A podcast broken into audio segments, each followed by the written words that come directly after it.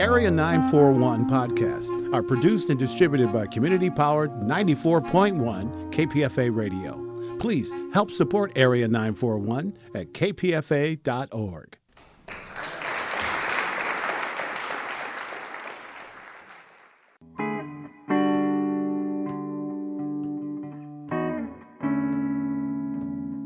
This is the Area 941 Radio Wolinsky podcast. I'm Richard Wolinsky, and we're talking about books, about theater, about film, about television, and from time to time, even about KPFA, Pacifica Radio. Angels in America by Tony Kushner, in revival on Broadway through June 15th and at Berkeley Rep in Berkeley through July 22nd, has become a stage classic since it was first produced in the early 1990s, dealing with the confluence of the AIDS epidemic, the Reagan era, the disintegration of the Soviet Union, and the rise of gay liberation.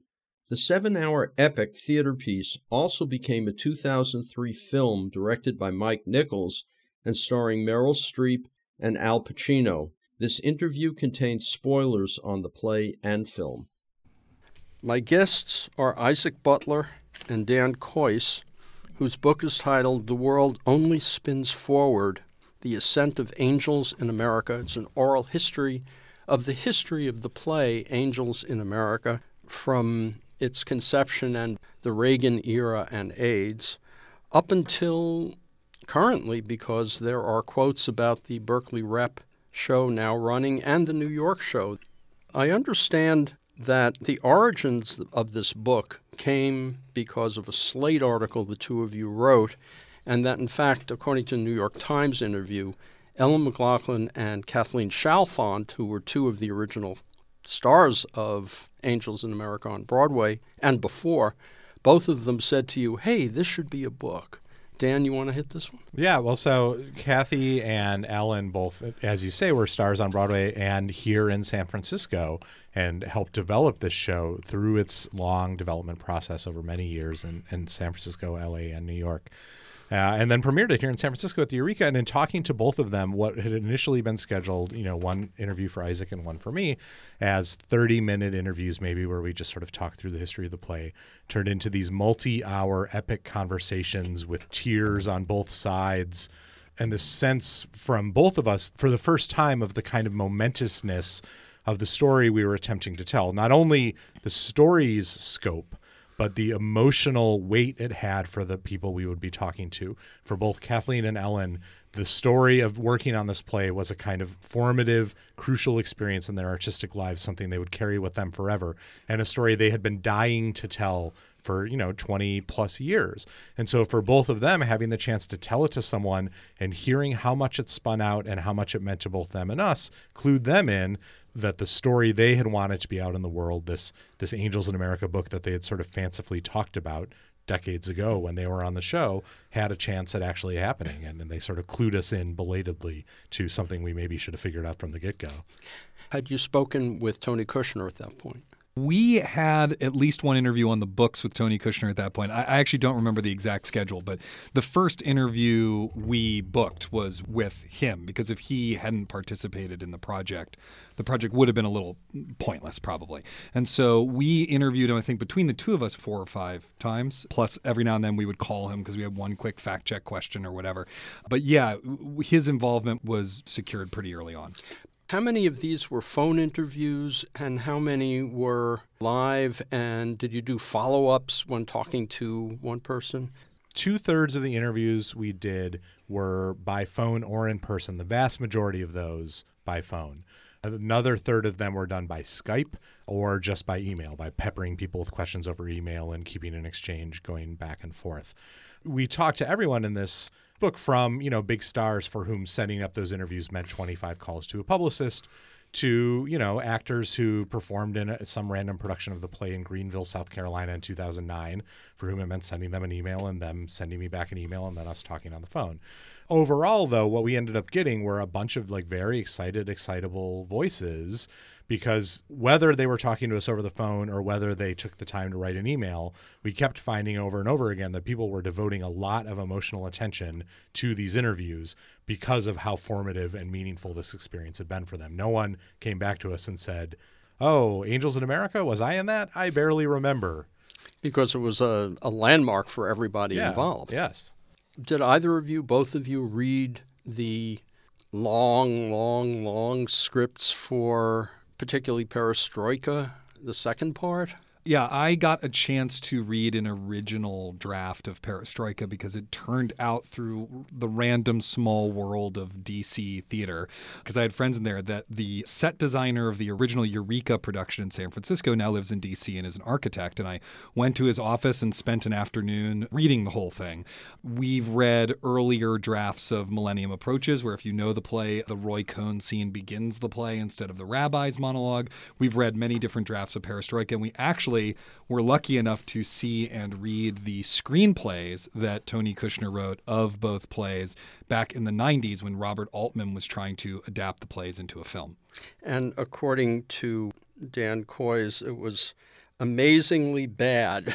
Uh, did I say that out loud? Maybe. I think I think the idea of the film was amazingly was probably Yes. going to be amazingly bad. The screenplays are peculiar, but uh, I'll let Dan describe them to you. I found the screenplays themselves kind of delightful to watch Tony, you know, an artist who'd worked very specifically in one mode, in his mode, where he'd written very personally for all his life, try and bend his style to what he thought a Robert Altman version of his play would be. And so there's sort of these cinematic flights of fancy of the type that Robert Altman actually was quite bad at generating these kinds of effects driven moments but also you know all these kind of lovely interconnected moments of coincidence and encounter of the type that Altman specialized in. So you'd have you know Roy Cohn pulling in in his car uh, on the Upper East Side and stepping out of his car, and then in the background Lewis would be riding by in a bus, and then the ghost of Ethel Rosenberg was buying a loaf of bread at the corner. And to see those moments, I found quite wonderful. The idea of what the actual Robert Altman movie might have been still sort of sends shivers down my spine, both of delight and of foreboding. because it would have been an interesting film, but not Angels in America. Right. And it maybe would have been a wonderful Altman film, or it maybe would have been a disaster. It certainly would have been something very different, for example, than what Mike Nichols' film turned out to be, which, you know, I think to some people's delight and other people's chagrin was a very faithful representation of the play on a movie screen with very little liberty taken. I saw a New York Times article about Perestroika, part two of Angels in America. There was a reference by Tony Kushner that he was continuing to work on it, and in fact, some of the changes were incorporated into that New York version. And then I spoke with somebody at Berkeley Rep when I saw it, and they said that was the same script that Berkeley Rep was using. Is that correct? Almost. We actually, you know, we've seen this show a lot. I, I I've seen the the production that's currently on Broadway. I saw it twice in two weeks, and then we also saw it earlier when it was in London.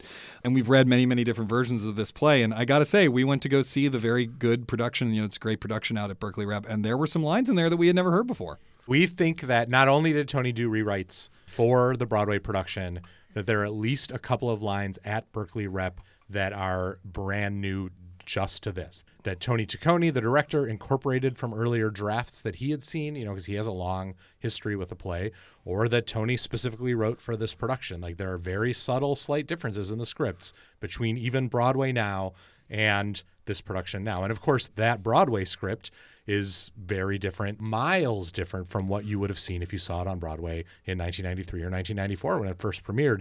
I would say uh, Perestroika, particularly, 70% of that play, I bet, has been substantially rewritten since that Broadway production. Yeah, he's completely rewritten a bunch of stuff having to do with Joe. I think most of the lines around or that involve Joe Pitt have been rewritten. And the second act of Perestroika, which is the scene between the angel and Pryor, where the angel gives Pryor the prophecy, Kushner says, you know, that's the most rewritten thing he's ever done. I think it's been through, you know, scientists estimate 1.35 million drafts of that act of Perestroika have been written. So that's very different from the film, too.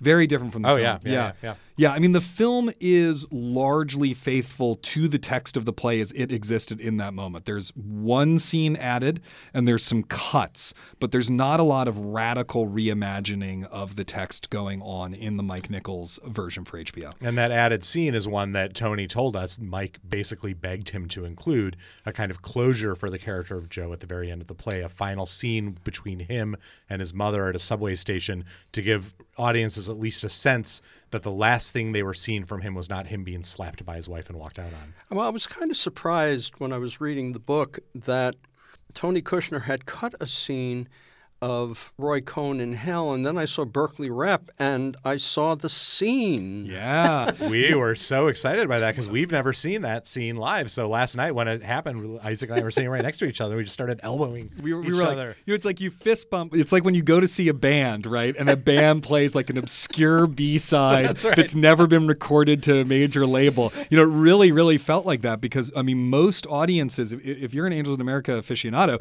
that scene has essentially been cut from the play since it was in previews on Broadway 25 years ago. So that scene is not in New York. No, It is it's not not, in New New York. York. It has. I don't know of any major production that's put that scene on since that Broadway production. It still lives in the play script, and it's in an appendix where Tony Kushner basically says, you know, we cut these, but if you want to do them, knock yourself out. I get the sense, though, that Tony Kushner tends in these larger productions to have approval or disapproval. Oh yeah, I mean any any production where you've legally licensed the play, you need the playwright's approval on any changes that you make to the to the text, right? Right. And you know, Tony Kushner and Tony Taccone are very close friends. They're very close collaborators. They've worked together on many many shows over the decades. We just weren't aware that they had had conversations about this stuff, and we really look forward to talking to them about it. A brief interjection here. The evening after this interview was recorded, Dan Kois and Isaac Butler were on stage at Berkeley Rep with Stephen Spinella, who plays Roy Cohn in the Berkeley Rep production. It turns out that it was Spinella himself who wanted to restore the scene, and Tony Kushner gave the go ahead, saying that it was fine to stick it in or after the bows at the end of the play, like the teasers at the end of superhero films. At some point, though, director Tony Taccone chose to move the scene before the epilogue because the stage would be too crazy at the bows to suddenly do another scene with effects. Thus, it became part of the play. What other major changes do you remember from New York to Berkeley Rep, or is that the biggest And that's the big one, and then a couple of you know tweaked lines here and there that really surprised us. I mean, but but also you know as every production has a completely different feel and is driven by the performances. You know, one thing we learned in researching this book is that the many productions of Angels in America, the way you can sort of mark the differences in them often begins with Roy Cohn. The actor who's cast as Roy Cohn, Tony told Isaac in an interview, you know, whenever anyone asked to do this play, the first question I ask is, who's your Roy? The actor who plays that usually has to have some stature. Often it helps if they're actually truly famous, an Al Pacino or a Nathan Lane, or in this case, a Stephen Spinella here at Berkeley Rep.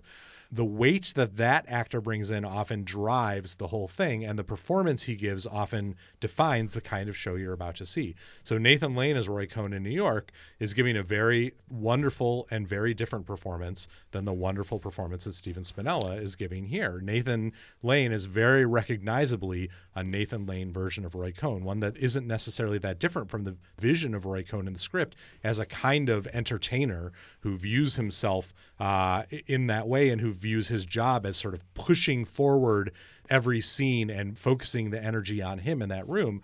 Stephen Spinella is much more still on the stage than Nathan Lane is. He is doing something much closer to a vocal impression of what Roy Cohn actually sounded like.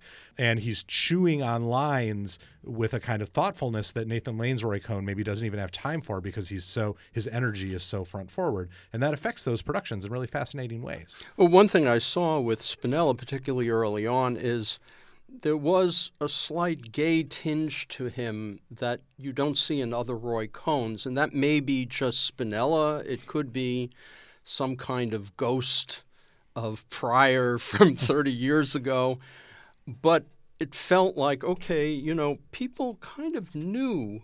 People who knew Cohn kind of knew he was gay, even though he was closeted, and that would make sense. Also, there were some Trumpian gestures in there.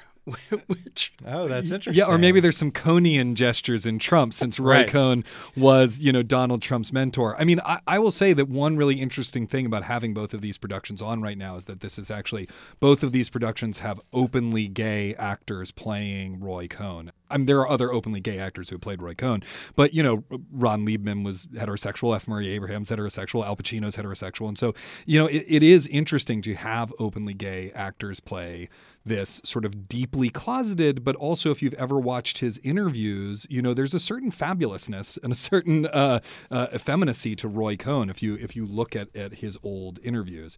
And the other thing that I would say is that actually, if you look at our president, there's a certain effeminacy to his mannerisms and speaking patterns as well. If you just turn the sound off and watch our president gesture, if you do that, you know what's what's what's very interesting about it because he's so obsessed with his own machismo is that if you actually look at his physical performance, it runs completely counter to that. And as a as a man with an effeminate gestural vocabulary myself, I find that really fascinating. in the 80s when Roy Cohn was at his sort of the peak of his power before the decline that came with his illness. That was a time when you could be, as several people talk about in our book, you could have all the clear outward markers of gayness, things that we recognize now, that a mass audience recognizes now as a mark of gayness, but yet still treat that with a kind of wink that was then accepted by straight culture as uh, not sort of worth going into. So that you could be you know on the hollywood squares and be fabulous but that's just the kind of guy you are and people would still seriously ask you stupid questions about your girlfriends. And so roy cohn lived in an era in which he could you know, go to the Saint or go to other gay bars in the village where he could be not even an open secret, but just open that that was the person that he was, but along official lines and to straight people who didn't understand the cues that he was giving off, he still could declare himself and live as if he was straight to have the kind of power that was at that time only associated with straight men. Yeah, he had an, an on again, off again, this in heavy quotes, on again, off again relationship with Barbara Walters, to whom he was engaged more than once. There was nothing to that at all. It's not like they, Roy was even pretending to actually be in a relationship with her. She just like did that as a favor to him. Well, it, it seemed to me, at least in the Spinella performance, that he wasn't quite the villain that we've seen in other performances. One thing I was thinking about when I was reading the section on Joe Pitt is that he's always played as very straight acting, and yet at the same time, there are cues from both Roy Cohn and particularly Lewis in the bathroom scene that other people, particularly gay people, can easily identify that he's gay, making me think that a more effeminate Joe Pitt would be an interesting possibility. Yeah, and that's something that Stephen Spinella raises in the chapter. Like, wouldn't it be wonderful if Joe Pitt was sort of barely passing for straight, so that when Roy Cohn says, "Oh, your wife," you know, Joe Pitt says, "I have to talk it over with my wife," and Roy Cohn's response is, "Your wife?" That that tells you something. But there's also a scene in the second ha- in the second play in Perestroika where he's called the Marlboro Man. He's Right. called Uber Butch. He's, you know, he made me feel beyond Nelly.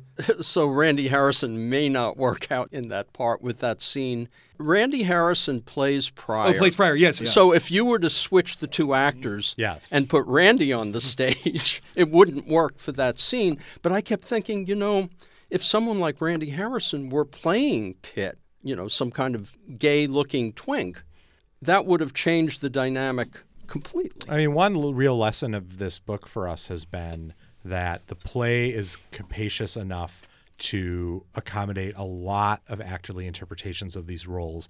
I think far beyond maybe even what its creator has always been comfortable with. There's a long history, you know, chronicled in the book of Tony giving very harsh notes to many productions and many performers and being very dissatisfied with the way that people have played a lot of these characters. Yet, in pretty much all of those cases, the performances and the productions have eventually worked. The characters are complicated enough that finding other ways into them can really pay off in, unex- in unexpected performances.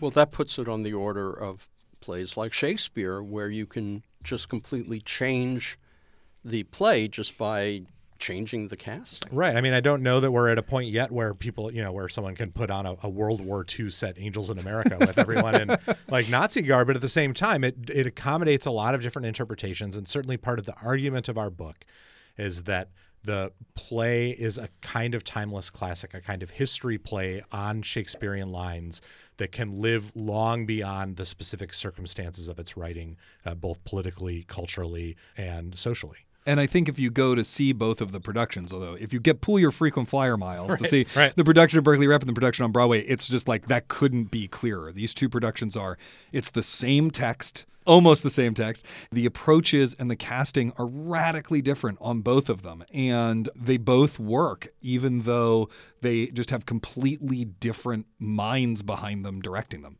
Isaac Butler, what brought you into the project to even write the Slate article to begin with? Oh, what brought me into the project was Daniel Kois. So maybe Dan should tell that story actually about when it became a zygote before it started really becoming a, a baby.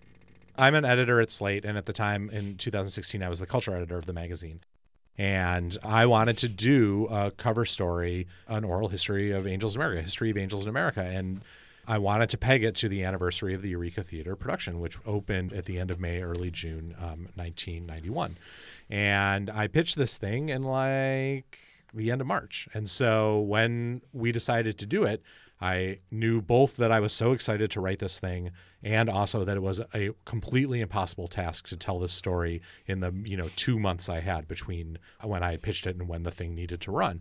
And I had worked with Isaac on a bunch of other pieces. I had edited him on a bunch of other pieces and we had mutual friends in common, although we had never met in person until until yeah dan was like i have this idea. I'm going to be in new york. Do you want to get lunch and we'll talk about this idea? And then we went and got dumplings over nearby the, the slate offices um, which is always you know when you're discussing business do it over dumplings. And dan said i'm thinking about doing this piece about angels in america. It's going to be an oral history. Right. and then very quickly we started sort of opening google docs to start listing all the people that we wanted to interview and claim them and everything like that. And then i will say that in the style of angels in america we did not deliver that piece on time. It did take more than two months. It took uh, three months, and it was much longer than we originally anticipated. and it just kept getting longer. And I mean, Isaac ended up being the perfect choice, you know, for a number of reasons. He's delightful to work with, and he's very good at what he does. But he also he had a kind of political sensibility about him that is not a strength of mine necessarily editorially or from a writing standpoint. You know, because he's a practicing theater maker, he's a writer and a director. He had a, a well of contacts in the theater world that made it much easier to start to get the kinds of interviews we knew we needed to get that weren't just you know, the actors in the original production and actors who are doing it now. We wanted actors who had done it 10 years ago, 15 years ago, playwrights who could talk about the way the play had influenced them. Stage managers who always know where the bodies are buried. That's right. We and so you know, having Isaac's expertise and connections helped to make those connections much more easy. Some people are not in the book, particularly Pacino.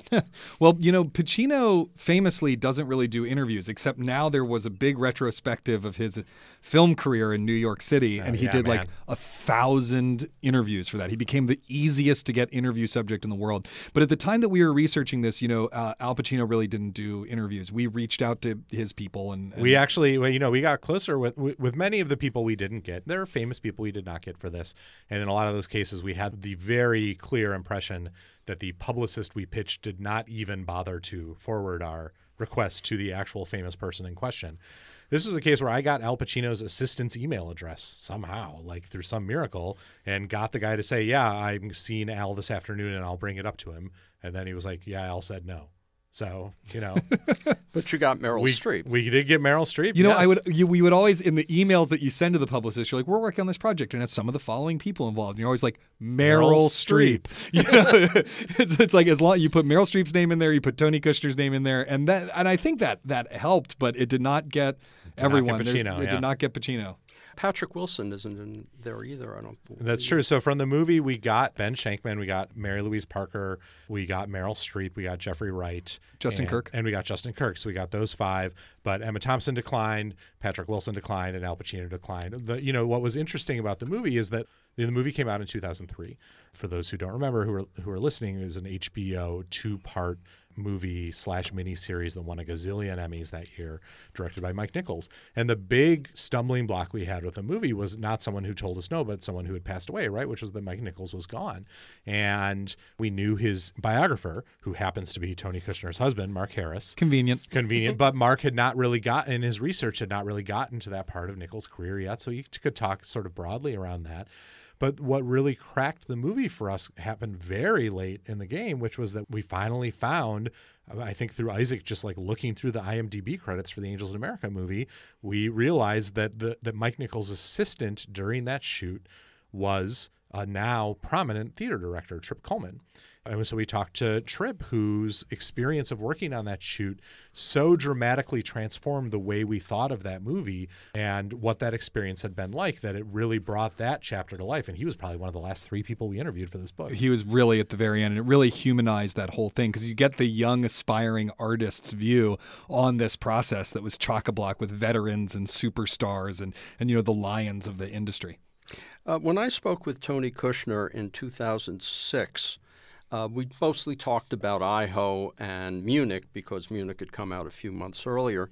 Um, but he did mention, with regard to the film, that he felt that the character of Joe Pitt was never fully understood except by Patrick Wilson and not by David Marshall Grant. You know, the character of Joe, I think, took Tony a, long time to understand too. I mean, as we said, when a few years after that film, when he did the signature revival of Angels in America, he basically rewrote Joe's part in Perestroika almost entirely. He and Bill Heck, who played Joe in that production, worked together to revise almost every aspect of Joe. And so I think the the kind of interesting the annotated version of that thing that Tony said to you is that I think Tony makes it clear in our conversations with him that when David Marshall Grant was playing Joe in 1993, Tony also didn't understand Joe yet, and he still was struggling with that character. And I'll also say, I think you know one of the remarkable things though about that miniseries is a then relatively unknown Patrick Wilson's performance in that role, because wasn't it like his first big gig. I mean, he hadn't done he, a lot of. I think he maybe yet. had been in um, uh, the, that movie with Kate Winslet, uh, right. Little Children. I think he'd been in that. Yeah, but I mean, it is a really, it's it's a really, it is a really incredible performance. I don't mean any of this to to knock that because when I return to that miniseries, I often notice how incredible that Joe is. Well, I noticed in uh, The World Only Spins Forward, I noticed that David Marshall Grant actually was Joe Pitt. Yeah, yeah. He was very, you know, that was a wonderful interview. David Marshall Grant is, uh, like many of the actors who play Joe, one commonality they have in common is that they're the nicest people on earth. Oh, I mean, man. they're so friendly and easy to get along with. And David Marshall Grant was great. He was laughing at this sort of, you know, this period in his life when he was in the closet because he wanted to be a famous actor and he wanted to have a family, he wanted to have kids. And, you know, he it's really a testament to that time as well. He did not feel in the early 90s that he could have a career and be openly gay. And he didn't think that it would be possible for him to get married and have kids when he was openly gay. And he was in therapy about it. You know, he was really in the closet. And he came out of the closet to his agent over the course of the production. And he started being, you know, more more open. And now he's an acclaimed producer and writer. And he is married to a man and they have kids. So, you know, it really is this kind of remarkable almost period piece. And one of the nice things about getting that story 25 years later is you can get someone who can laugh at themselves from back then and be like, "Oy vey, what a mess!" Right. I noticed in talking to people about this production, because a number of people I know have seen it, and Berkeley Rep I'm talking about here. The question is: Is it a period piece or is it not a period piece? The friend of mine, the plus one that I took, basically was Lewis, only he stayed for the partner who died. For him, this is contemporary. And yet, at the same time, other people have said, oh, now we can look at it as a period piece. And I'm kind of torn between the two. What do you think about that, Isaac Butler? I have a lot of thoughts about that. So, Dan, please feel free to jump in and, and, and anytime you want. Um, one of the things that I will say is that the play is set in 1985 and 1986.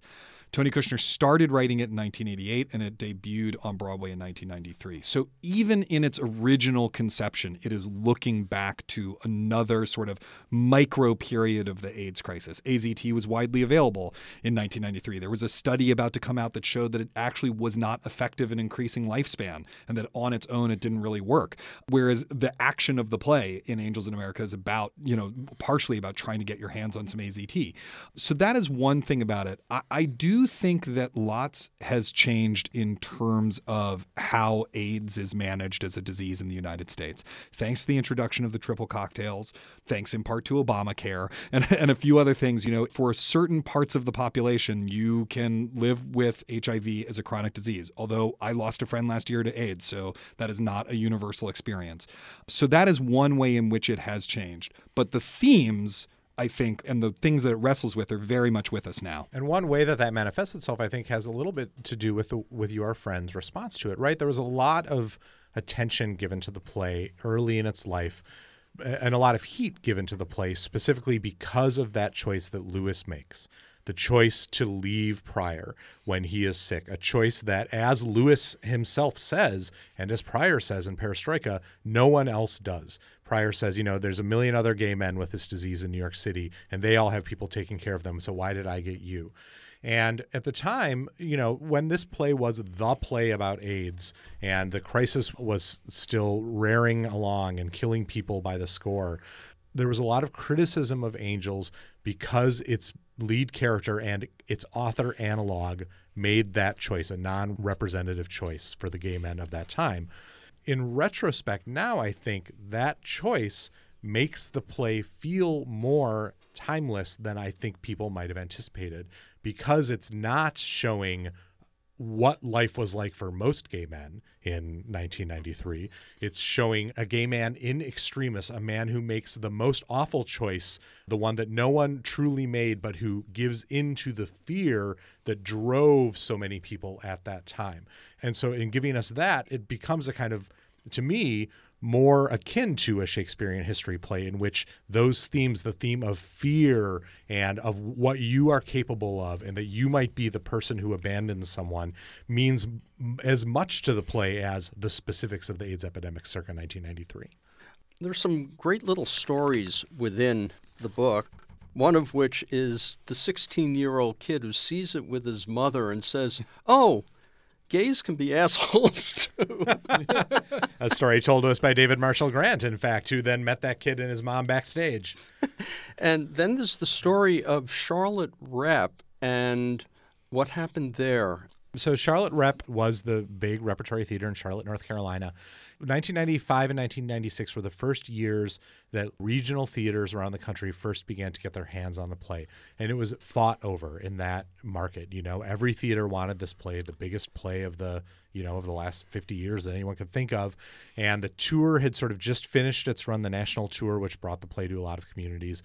But it was right then that theaters in Seattle and here in San Francisco and in Atlanta and in Charlotte were given the chance to do this show. Charlotte Rep lobbied really hard for it. They were the smallest of the regional theaters who got the chance to do it, and they put it on. And their production in 1996 was nearly shut down by evangelicals protesting the play before it even opened. A group of uh, a group called the the Concerned Charlotteans, led by an evangelical pastor who, in addition to hating angels in America, thought that Barney was the agent of the devil, sent faxes to everyone in the city, you know, in, in city governance, saying, "Are you going to allow this pornographic work featuring gay people to appear on our stage?" And the management of Charlotte Rep, the artistic director, the business director, and the director of the show ended up fighting this in court and winning this incredible 11th hour court battle that allowed them to serve injunctions to every institution within city, county, and state government that might possibly have shut down the show. And they got those things out at 4:58 p.m. the day that the play was supposed to open and the play opened and that was the night that they discovered that the concerned charlotteans were like 15 people and about 200 other charlotte citizens had come out to protest in support of the play. And it was an amazing and heartwarming story that we found and we're so happy to tell. And then it was a bitter story because within a couple of years, the kind of firestorm of controversy that this had ignited had turned into a battle over arts funding in Charlotte, North Carolina, that caused at first every arts institution in the city to be defunded in the next fiscal year. And then later caused the eventual end of Charlotte Rep as a producing organization as they couldn't sort of navigate their way through the different climate for arts that had been created. Yeah, it's sort of a metaphor for what was happening in the country writ large. The conservative forces tried to close down the show using political pressure, but there's a constitutional amendment that says you can't do that. And so they failed to do so. And so they got smarter tactically and they attacked the money. And that worked. And on top of that, of course, it's a small minority doing this, but they've taken over the country now, so there we are. Right. Well, people we talked to in Charlotte, you know, when we were doing those interviews for the Charlotte Rep section of the book, it was when the the bathroom bill in North Carolina, the battle over that was at its peak, and every single person we talked to brought that up as it feels exactly like that. This like tiny minority with these absurd and extreme views who somehow have found the right lever to pull to make those views the rules by which everyone has to live. And the same person was the executive in charge of both of those things. The Oh, yes. mayor of Charlotte went on to be the governor of North Carolina when the bathroom bill passed. What a tangled web we weave. Five years ago, a small company in San Francisco, I think they're called Shark, put on uh, Millennium Approaches. And it was the same time when Berkeley Rep was thinking of putting it on. There was a battle. They wouldn't give up the rights. They did it. Every show was sold out, not surprisingly. And it took another five years before Tony Taccone put it on. I'm thinking that five years ago, it was a good play, but now, with Trump in the White House, the weight adds weight. Yeah, it's a totally different play. One of the things that happens with great works of art is that every generation has to discover them anew, and they speak to that generation's problems in a new way. And that is one of the ways that a great work of art exists. And that's definitely, you know, the Trump election has shown that to be true when it comes to Angels in America. Trump was a joke when we started reporting this story out. And by the time we reached the halfway point of working on the book, Brexit had happened and Trump had been elected. And it absolutely transformed the writing of this book, the reporting of it, the quotes we got from people, everything. It went from being like, this is a play that speaks to eternal themes to this is a play that speaks to eternal themes, which you can see happening right now. And oh, by the way, did I mention that, you know, Roy Cohn was Trump's mentor? You know, every single interviewer, he wanted to say that. And it seemed in the uh, interview with Ron Leibman, he was particularly pointed about that. Did you have any problem with people going off on Trump because you knew it was almost too much of a sidebar? Uh, we struggled a little bit early, I think, with trying to figure out, you know, if we want this book to be the kind of the long standing, long tail history of this play that can last as long as the play can, how timely do we want those quotes to be? But at the same time, the play itself was not afraid it, for all its questing for a kind of timelessness. It was not afraid to engage with the pop culture of the day, right? It had Grace Jones jokes and Ed Koch jokes. And, you know, it uses those things in the service of the story. And the more people couldn't stop themselves in their interviews from explicitly drawing connections between the world of the play and the world in which we now live, the more it seemed clear to us that that had to be a crucial part of the story that we were telling, the way that it feels so electric and alive right now for this particular moment. Even if my lips to God's ears, people are still reading this book 50 years from now, they will not be facing those same problems, but seeing the passion with which people tied the show to the things they cared about right now, I think is a useful lesson as to how that show can be relevant to those people 50 years from now. You talk in the book about some of the issues inside the play, and one of which, of course, is that everybody is on some level redeemed. Roy Cohn, of course, isn't, though he does have a sweet ending that's kind of undercut in Berkeley. well, and then in this Berkeley Rep production, he gets a bravura final uh, final moment, right? but Joe is not redeemed. Now, he's redeemed in the film. He's given resolution in the film. That's what's fascinating is that what, what happens with Joe is that his arc does not end in the play. Right. It's still ongoing. And every other character is given resolution. I don't know that Joe's resolution in the film is particularly redemptive. It's just we actually know what's happened to him. We know nothing that's happened to him at the end of Perestroika on stage. I had a situation when I was seeing the show with my mother in New York. I had a Mormon boyfriend. I'm a Jew from New York. my mother kept elbowing me and going, "That's you and Brett. That's you and Brett." Well, Amazing. it wasn't. Obviously, it wasn't. Did he look like the Marlboro Man, like they say uh, Joe looked like? Uh, no, he was he was more more in the other end of it. But for me, having spent time with the Mormon family, and then I'm seeing the Mormon diorama come alive on stage, it gave me a very different feel to it because I was seeing something that, even though I wasn't part of it, I was part of it. One thing I notice about the character of Joe in real life is he would have come out of the closet. He would have had no choice at some point. Right, and we never see that side of his story. You know, Tony wrestled for many years with this I think in retrospect crazy idea of writing a third part of Angels in America, a third play that would focus on Joe in his later years. At one point someone thought he was maybe going to call it A Good Man is Hard to Find that was just like Joe trying to find a date in Brooklyn, you know, while his politics sort of evolve. But the way that Mormonism is used in the play is so totally fascinating to me. I think that Tony's initial connection to it came mostly out of this kind of idea that if you're going to write a play called Angels in America that includes this vision he'd had of an angel coming through someone's ceiling the way you get that angel is by dealing with the kind of the one intrinsic american religion mormonism the one re- religion that was created in the united states of america as it existed as a nation. And so that was his initial interest but what Mormonism ended up allowing him to do was to explore all these fascinating issues of people, right? The, a kind of pioneer people who famously spread out across the country and headed west in a kind of religious pilgrimage of sorts that mirrored what the Jews of Eastern Europe did coming over to America, but was wholly American in that particular way. And it also allowed him to create the character that I always think of as the kind of secret weapon of this play, a character who no one really thinks about that much, but who uh, ends up being the most profoundly moving to me, at least, which is Hannah, Joe's mother, who is played in this Berkeley Rep production by an actress named Carmen Roman, who is phenomenal. And the experience of watching her the other night just mirrored the experience I've had over and over uh, in this play of underestimating Hannah in the way that I think that honestly that I think that probably Tony did when he first wrote her, and then watching her bloom into this incredible dynamic force in Perestroika because of her coming in touch with the kindness at the heart of this religion that I think for so many of us who are not Mormon often feels simply like a kind of symbol of vague evangelical oppression and it does function that way in many ways, right? There are plenty of things about the Mormon church that have been extremely bad for the gays. But at the same time, there is, as at the heart of almost every religion, a kind of purity and beauty that can manifest itself in maybe only the most extreme of circumstances. And Tony, I think, much to his surprise, gave himself a character who was able to do that in Hannah.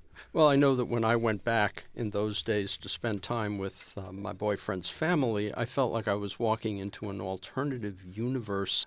America, just like the myths of America, only without baseball, if that makes sense. yeah, totally.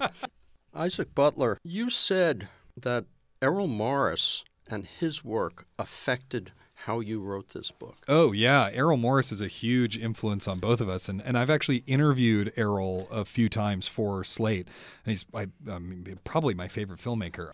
And you know the way that he blends contradicting accounts of an event with secondary sources and images was really really helpful. Even though you know that's on film and this is a prose work that was really really helpful. And you know not to spoil the ending of our book but formally the ending of our book is just the ending of the the thin blue line. The interviewer sort of finally reveals himself and you get their questions along with the along with the answers. We were searching for models for the kind of oral history we wanted to do. And many of the oral histories that get published now, whether in long or short form, have this kind of interstitial narrative voice that fills the gaps between the storytellers, right? It'll have a quote from from this guy and this woman and this guy, and then there'll be something in italics that's like, three years later, they were all surprised to discover that the prairie had blown away. I don't Yeah, know. yeah, exactly. And we wanted to absent that voice. We didn't want that italicized voice in this book. We wanted to foreground the voices of the people who were telling these stories and absent ourselves as much as possible. Yeah, it was almost, it was almost like a bet we had with ourselves. And actually, when we were selling the book, you know, when we came time to like sell the book to the world and have a publisher want to do it, we kept being like, no, no, we want to do as little of us as possible. And then eventually, we just decided, well, let's just try to have none of us and see what happens. And that I think was absolutely the right way to go. Well, years ago, I created an or I, I did a lot of science fiction interviews and created an oral history, which was virtually impossible to do because it was based on interviews where I couldn't go back to the people. Right. right. So I'm trying to create it. What I discovered was that it was virtually impossible at times to make that leap that three years later. Did you go back to people and say, I need you to fill in the gap? Is that how you managed to do that? I don't think there was anyone, I at least don't think that we had the experience of saying, we need you to say this so that we can bridge this thing in our book. We did go back to some people. We interviewed Tony Kushner many times. Right. And there's a, many of those interviews were about, you know, here's a specific hole in our story. Can you tell us what happened because we need it? Right. And sometimes we use secondary sources, quotes from other articles from the time and stuff like that to bridge that gap. I did have the experience a couple times of having someone kind of say something to me, but in a way that was implied, or they would reference my question. And I would have to say to them, like, actually, my questions aren't going to be in this. If you don't say it explicitly, it won't get in the book. So sorry could you repeat that? That was about the closest to being you know can you help me out here buddy that, that we got in those interviews. Um the use of of outside the you know this was the most written about play when it was going on. There was bruce weber at the new york times basically like filed you know one to seven stories about angels in america every week for months. and so having that sort of repository of secondary, you know, information from the time was was super super helpful for bridging those gaps. And we also had a you know a, a subject, Tony Kushner, who in the years around Angels became a very specific kind of public intellectual who was giving tons of speeches, writing tons of articles, and giving tons of interviews, many of which also served as great repositories of of what he was thinking contemporaneously about things that he now maybe thinks slightly differently about. So you were able to go to him and find those articles and then ask him again and have him. Right. We just had this sense of, okay, here are some of the things that were at play, both what he was thinking about about the issues of the play and also the specific problems that were coming up. So when we see an interview with Tony Kushner from the summer of 1993 when he's in the throes of trying to finish Perestroika in time for its opening and we see in that interview just how totally stressed out he is, that tells us, "Oh, that's part of the story that we need to be telling. We need to come back to Tony and say, "Tell us about that time." So there was no interviews that were in the book other than in the smaller print that you guys didn't do. There is a little bit of Ben Shenkman. Oh, right, right, right. That was like he did a very extended interview on video for a video presentation at the Signature Theater during the revival. And he sent that to us and we got their permission to use it. So some of Ben Shenkman's quotes come from that, but most of it comes from like a really, really delightful interview that Dan did with him where he walked down the street and from memory quoted most of the Democracy in America speech. Right. And with Ben, that was a matter of, you know, uh, when I first reached out to him, he said, well, you know, I sort of told the whole story in this video that they, that Signature never really ended up using any of. Can I just send you that? And I said, sure. And then when I called him back, he still talked to me for an hour and a half because he just really had a lot of things he wanted to get off his chest. The Democracy in America speech by Louis, to put it in context for people who've seen it, is the speech that happens in the diner where Belize is facing him and going, uh huh. Yeah. right. It's a four, five page long monologue. Yeah, I think when it was originally typed on the typewriter, it was 17 pages. It's 17 minutes long, or it was, it was when they were originally rehearsing it. Right. Multiple people mentioned that it was that long because they could go like have a cigarette, get a cup of tea, come back, and then be ready to work. Right. And so Louis is, you know, monologuing about politics, about race as a way, you know, not only of expressing his actual semi Republican beliefs, but also as a way of talking around the subject at hand, which is, of course, at that point in the play, his abandonment of Prior. And Belize then, at the end of that scene, uh, delivers a kind of epic smackdown to end all epic smackdowns. You know, that is a kind of foundational text, I think, for a lot of what Millennium in particular is trying to do in the way that it melds the personal and political. And it's also a speech that so many Louises and so many Belizes had very vivid memories of the experience of rehearsing and then performing because that speech is hard. For Louis, it's hard on Belize. It gets a huge response from the audience, and it also is the part of the play that seems least like it should work when you read it for the very first time. Yet it always kills every time anyone does it. Yeah, absolutely. And you know, the the genesis of that monologue is Tony Kushner sitting down and saying, "What is this play actually about?" And I'm just going to have one of the characters tell me what this play is actually about. And it's Louis. But he can't complete a single thought without branching off into something else. And, that's where it comes from, which I just think is, you know, a really wild writing tip, actually, of like just have someone say, what the piece is actually about and just see what happens. And have it be the author analog as long as you, the author, are completely brilliant and articulate. yeah, exactly. And also can't keep your mind on one thing in the middle of a sentence and immediately switch to some other brilliant idea. There's one other element to it, which is that you can listen carefully to Louis's speech, or, as some people who played Belize said, it's really about Belize's reactions. So it's absolutely, yeah. Yeah, so you you can either it's one of those things and there are very very few I think Sondheim does that in his musicals, but there are very few times where you can hold two elements in a scene at once and f- pull both of them out completely. I mean, it would be really fascinating to watch a production where the the two of them rotated very slowly during that sequence. Do you know what I mean? So that you so that eventually Louis is facing upstage, and what you really all are just seeing are Belize's reactions. It is, I think, really hard to be the actor playing Belize hearing the same kind of liberal racist BS that you have to put up with all day said directly to you on stage and have the audience laugh and not know whether that laughter is at Louis or in sympathy with him.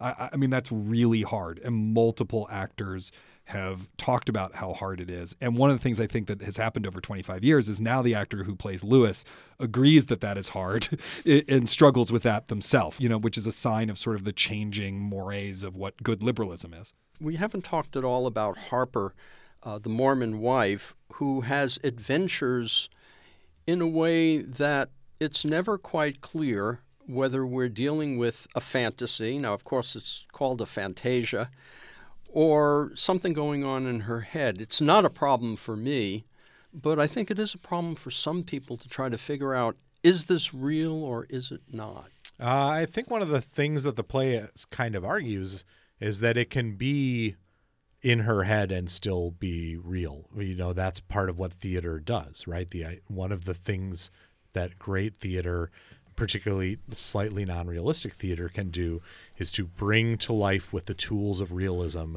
the kind of fantastical things that otherwise you might not ever be able to portray.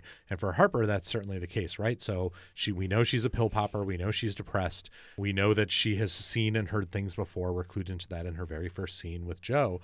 But at the same time, we're watching a play in which the impossible becomes possible. And the things that she sees and does are shared at times with other characters. Prior, for example, appears in her hallucination, but she also appears in his dream. And in part two, they recognize each other when they run into each other in the in the Mormon Museum. They sort of recognize each other. That's what's great. It's like I think I know you, but neither of them would remember because one was dreaming and one was wherever she was. Right. right. And but then in the last beat of that segment, she says threshold of revelation and they look at each other. And then the next time you see them is in heaven. And their reunion in heaven at the end of the play is one of my absolute favorite moments in all eleven thousand hours of Angels in America. No, in all in all seven and a half hours of Angels in America.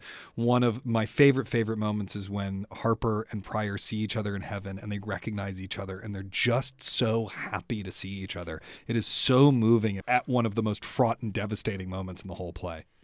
This is a sequence where Belize and Prior go to Joe and meet Joe.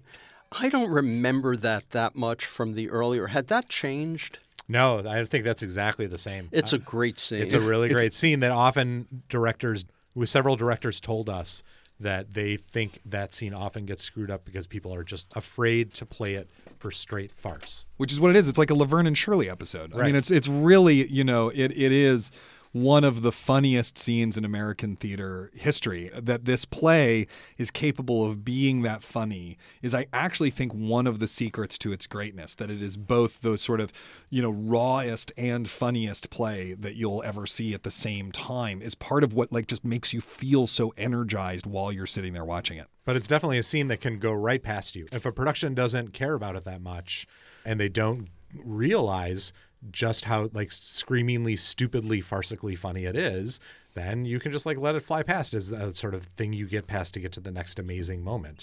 But when someone does it right it really makes an impact. Isaac butler and dan kois now you've seen angels god knows how many times. You've read all the screenplays. You've read all of this. And now of course you're still on the book tour Yep. so you're seeing other versions of it. When this is all done and you go home are you going to want to see angels in america again? Well when i go home to my angels in america themed living room uh, yeah i think that i will. Like the intensity with which i have subsumed myself in angels which doesn't even really compare to isaac who's seen the show even more often than me in these like last year or so has really convinced me that the play just offers incredible rewards to you no matter how many times you've seen it. Yesterday at Berkeley Rep, seeing the play, I was struck by things I've never thought about in this play before.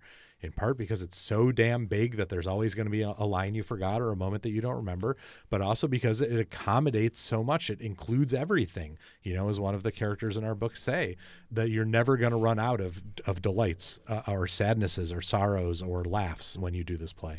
Well, I noticed, and this was the first time for me, and maybe I should have seen it because I'd seen the play several times, but the opening sequence involving the rabbi links AIDS directly to the Holocaust, which was something that I had never gotten before. Yeah, absolutely. That's really wild. Yeah. And, you know, if you've read How to Survive a Plague, you know, David France's book, you know, that, that it's also the movie How to Survive a Plague, or even Kushner's earlier play, Bright Room Called Day, that is a comparison that people in that era were making very openly. And to the community of long term survivors, they talk about themselves. They say this was like being a Holocaust survivor. That's the similar psychology. And so I think you're absolutely right on that that early moment is sort of tacitly bringing that into the play without making it as explicit as Kushner's earlier work had.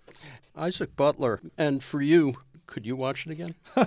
I've seen it a lot. I saw the New York production twice in two weeks. I've you know, then a month later I came and saw this. Uh, uh, uh, not to be name droppy, but the last time I saw Nathan Lane, he was like, "This is getting to be like Comic Con. You have to stop coming." And so, um, you know, maybe I should take his advice. But I, I agree with Dan that you know you always do see something else, and it's been a really wild and transformative experience. I think for both of us to sit and reckon with a work of art like this at this extended length for this amount of time. It's very rare that you get to do that. And it's a real privilege that I think has changed a lot of how we think about art and made both of us better writers. I mean, the way I think of it is that usually usually the longest anyone ever gets to deal with Angels in America is if they're lucky enough to be producing it, right? If they're a director or a designer or an actor who's putting the show on. And even then, if they're lucky, they get three months to really think deeply about the play and then they move on to something else and as a you know as a writer and a critic and an artist the thing i love most is sitting and working on a single piece of art for a long time and thinking about it from every angle and learning everything I can about it. That's why I loved theater when I was a person who made theater. That's why I love reading and writing about books, for example. And so the chance to spend 18 months, which is really how much time we spent thinking deeply almost every day about a work of art that never stops rewarding us for the thought that we put into it was, you know, a, a, just an incredibly beautiful experience. Dan Kois, what have you got coming up? I understand there's a book, How to Be a Family. That's true. Uh, uh, I mean, I got to finish writing it first. That's due in August, but it should come out in the fall of 2019. For much of the time that Isaac and I were writing this book, in fact, I was traveling around the world with my family. How to Be a Family is a chronicle of our attempt to explore family life outside the East Coast and West Coast parenting bubble. And Isaac Butler, what have you got? My next big project is a podcast mini series for slate.com. It's a website called Lend Me Your Ears, which is about Shakespeare and politics. So it's examining a different Shakespeare play each month for six months and then looking at the political undercurrents from Shakespeare's time that he is sort of slyly sneaking into the play and dramatizing within the play as a way of also seeing how those plays speak to our own, shall we say, fraught present moment. If you want to see Angels in America in Berkeley, you can go to berkeleyrep.org and get more information. It's running through July 22nd, and the New York version runs until mid June. So June if you 15th. want June 15th. So if you want to see that, you better hurry up. And you can listen to other interviews either as Radio Wolinsky podcasts or in the archives pages of bookwaves.com. Until next time, I'm Richard Wolinsky on the Area 941 Radio Walensky podcast.